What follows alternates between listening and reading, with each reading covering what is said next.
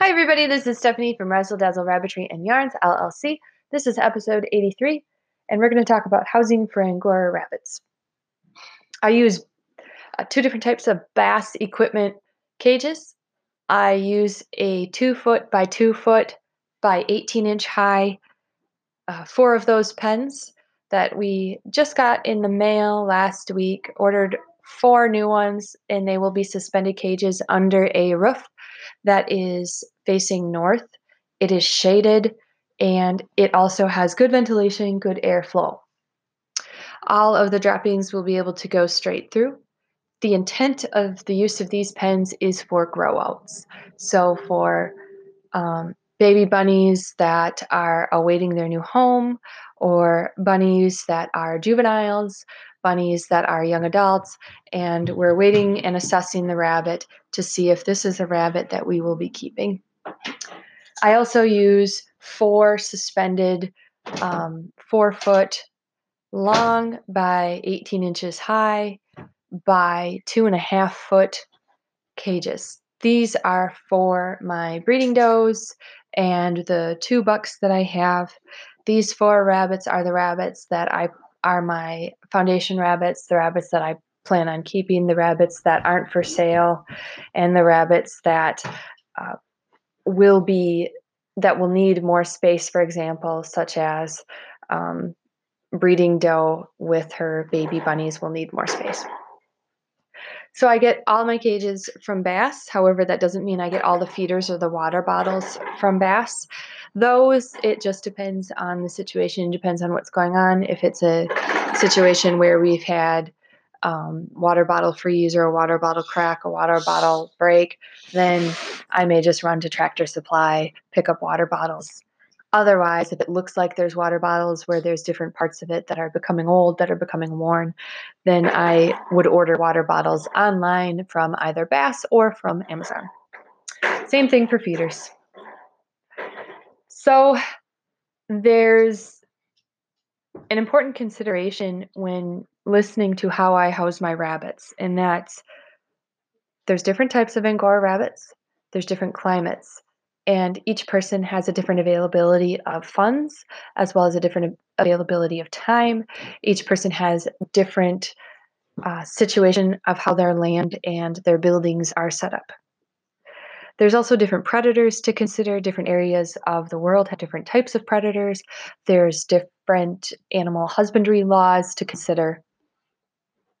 So my rabbits have if it's a doe, she'll have a nest box with a top that is flat for uh, relief of her feet. If it is the bucks have everyone has their own little huts. They can go either inside the huts or they can go on top of the huts. This provides relief if they need it from the wire. There's also an exercise pen that they can go in. And of course, we went back to trying on the leash for the rabbit. So the the important piece is what I call the great wire ignorance.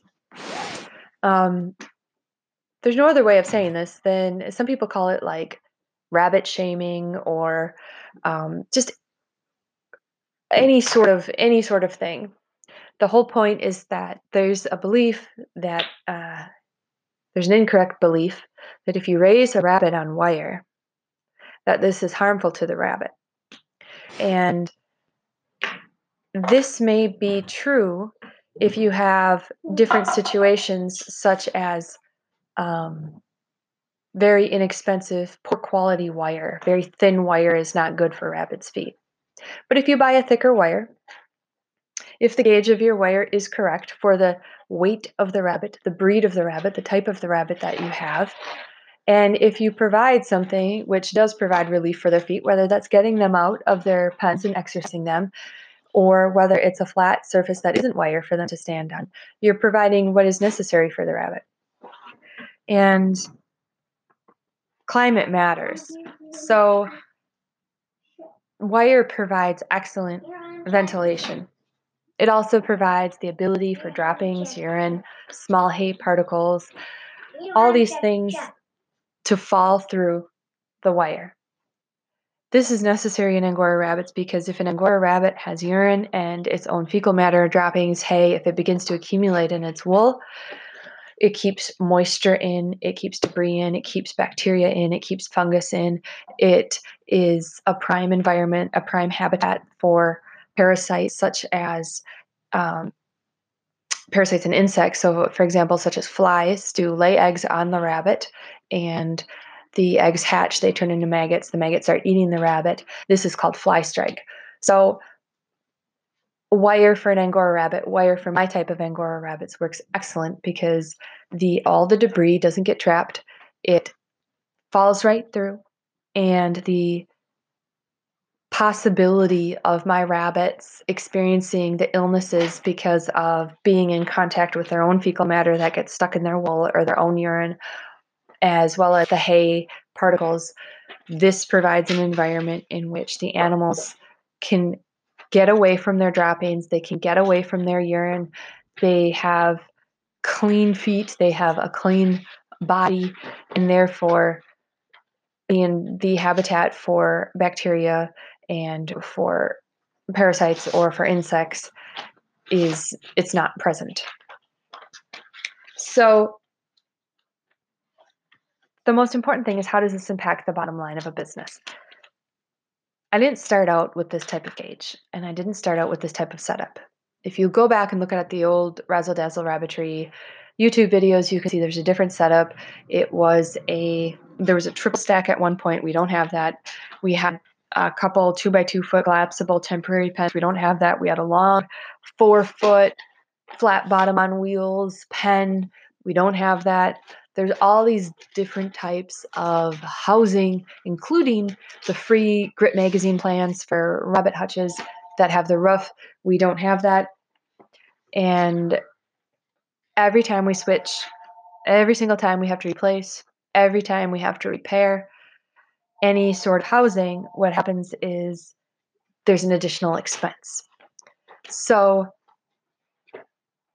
taking the time to figure out in your environment, take a time to figure out the type of Angora rabbit that you have, taking the time to figure out what amount of money you have to spend, what available resources do you have, what is your accessibility to different types of animal habitats.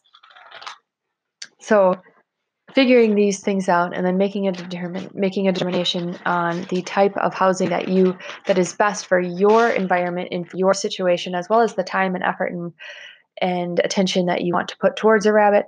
When you think of all these things when you put all these into play you think of what type of environment can i provide my rabbit that is going to last the longest that is going to be the best for the rabbit that I don't have to continually upgrade or replace, which means spending additional money. So, taking the time beforehand, doing the homework, figuring out what is the best, and choosing what is the best in that situation, going for it, getting it, and not having to continuously replace faulty equipment or just poor quality wire, for example, poor quality clips, poor quality um, water bottles or poor quality feeders, when we're thinking about all these things, buying good, heavy duty quality items may be more of an expense in the beginning. However, it will prevent additional expenses in the long run.